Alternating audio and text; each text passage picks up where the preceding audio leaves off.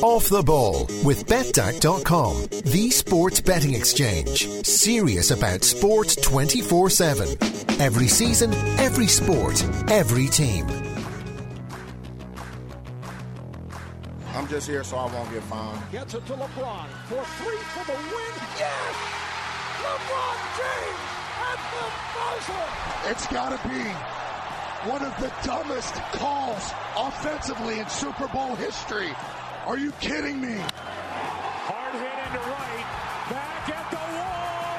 Tie game. Big Poppy. The grand slam. 5 seconds left in the game. Do you believe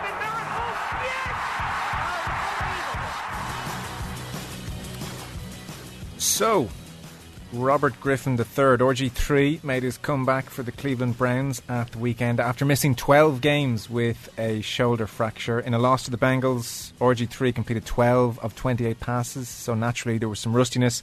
But the sport at large is wondering, will we see the 2011 Heisman Trophy winner and the 2012 NFL Rookie of the Year recapture his most electric form after a succession of serious knee injuries and concussion problems?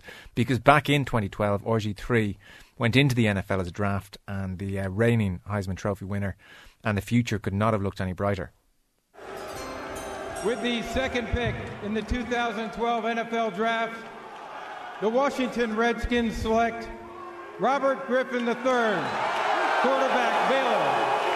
Remember, this kid runs 4.3 on AstroTurf or grass. I don't care, that's fast.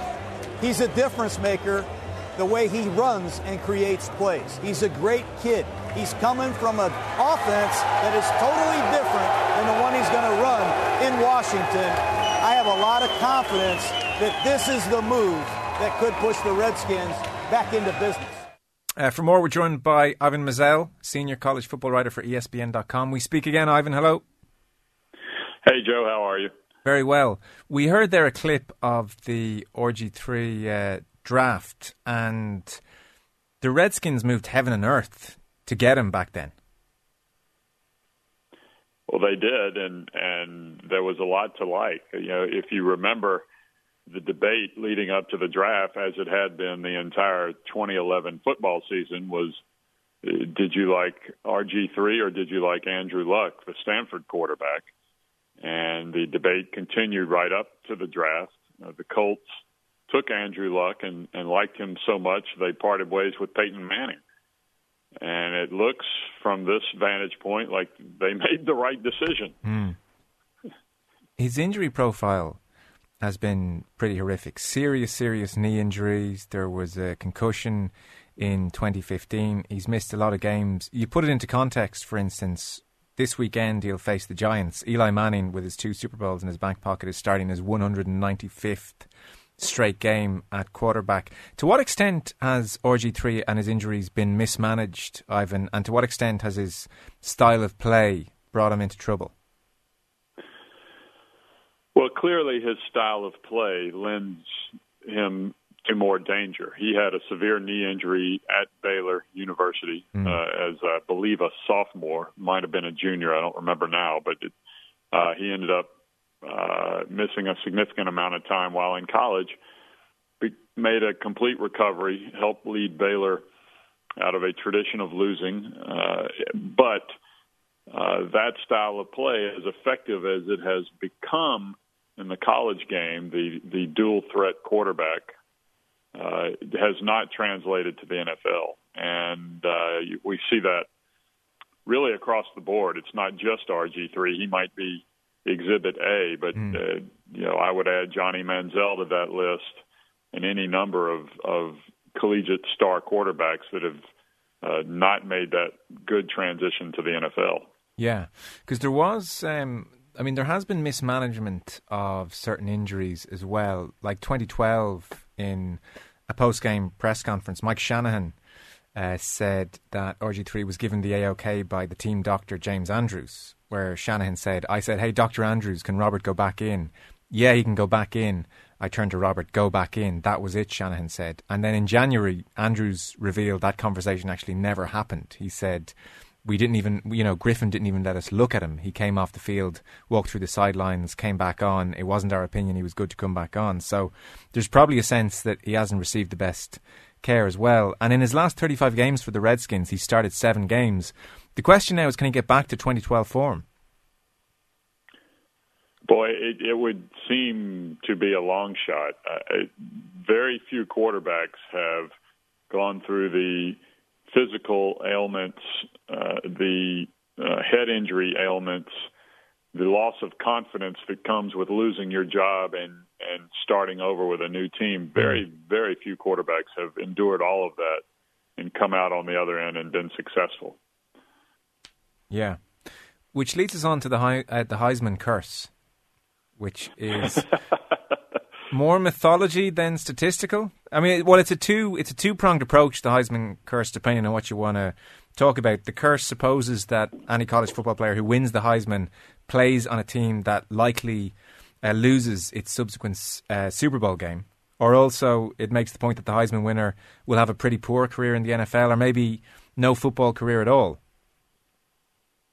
Yes, well, if you are the Heisman winner, usually you are drafted fairly high up. Yeah. If you're the Heisman winner and you're a quarterback, there's a good chance you'll be the first player selected, which is what we saw with, or at least near the top. You know, we saw that with Marcus Mariota, with Jameis Winston, with Cam Newton, and Newton and Winston.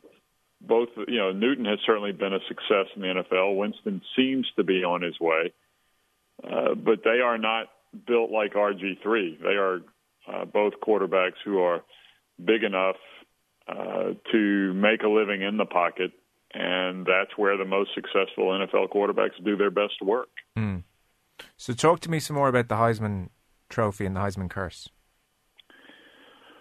Well, there's a lot going on. A lot of times, Joe, the Heisman is awarded to the best player on the best team, who happens to be a quarterback or a running back. I mean, there are a lot of mythologies around the award, which has been around since 1936. And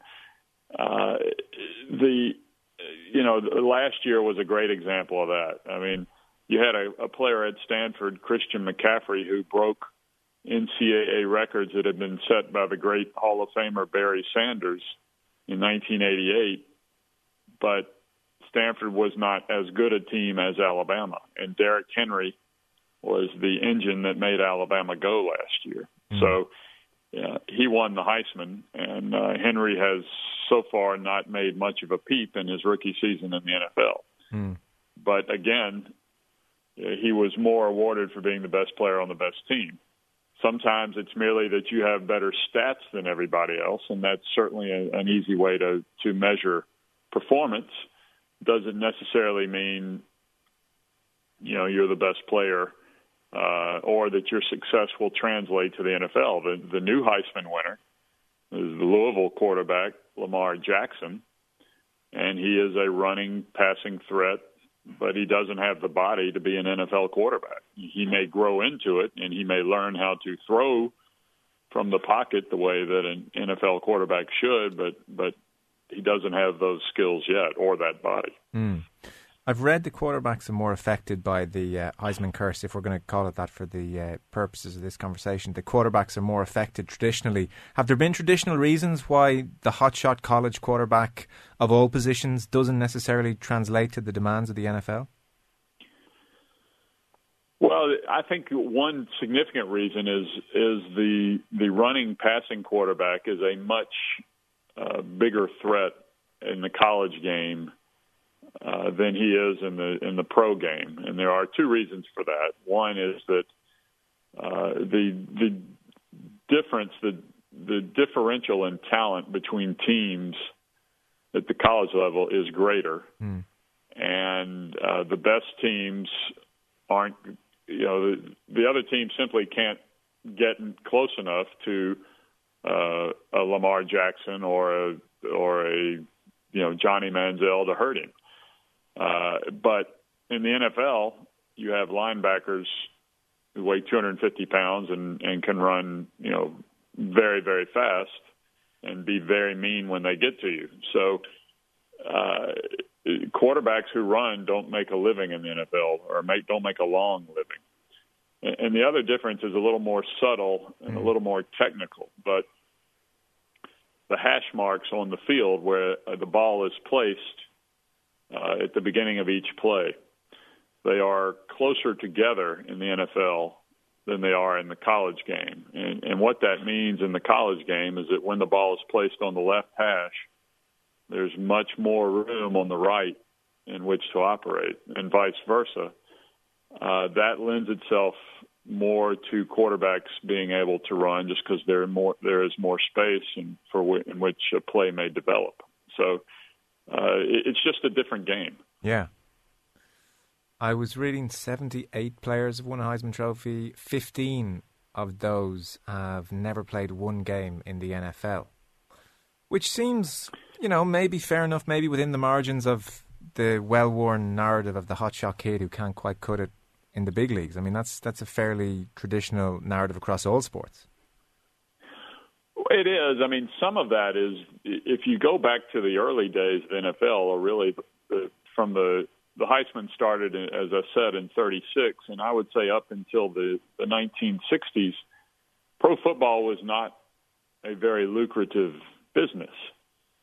So there are instances where guys could make a better living elsewhere, or just felt they would rather get started in their business careers than go to the NFL. As late as 1993, you had Charlie Ward, who led Florida State to a national championship. But Charlie was also a terrific basketball player and went on to a long career in the NBA with the New York Knicks. So there have been unusual circumstances. By and large, though, it's just been that the guys that they just weren't good enough to play in the NFL. Yeah, well, we'll see if RG3 can get back to anything approaching that 2012 form, that 2011 Heisman Trophy form. Just to, in the spirit of the Heisman curse and sample size here, which is utterly pointless, we'll use this to decide whether it's real or not. Who was the most impressive Heisman Trophy winner that you saw, and did he go on to have a decent career?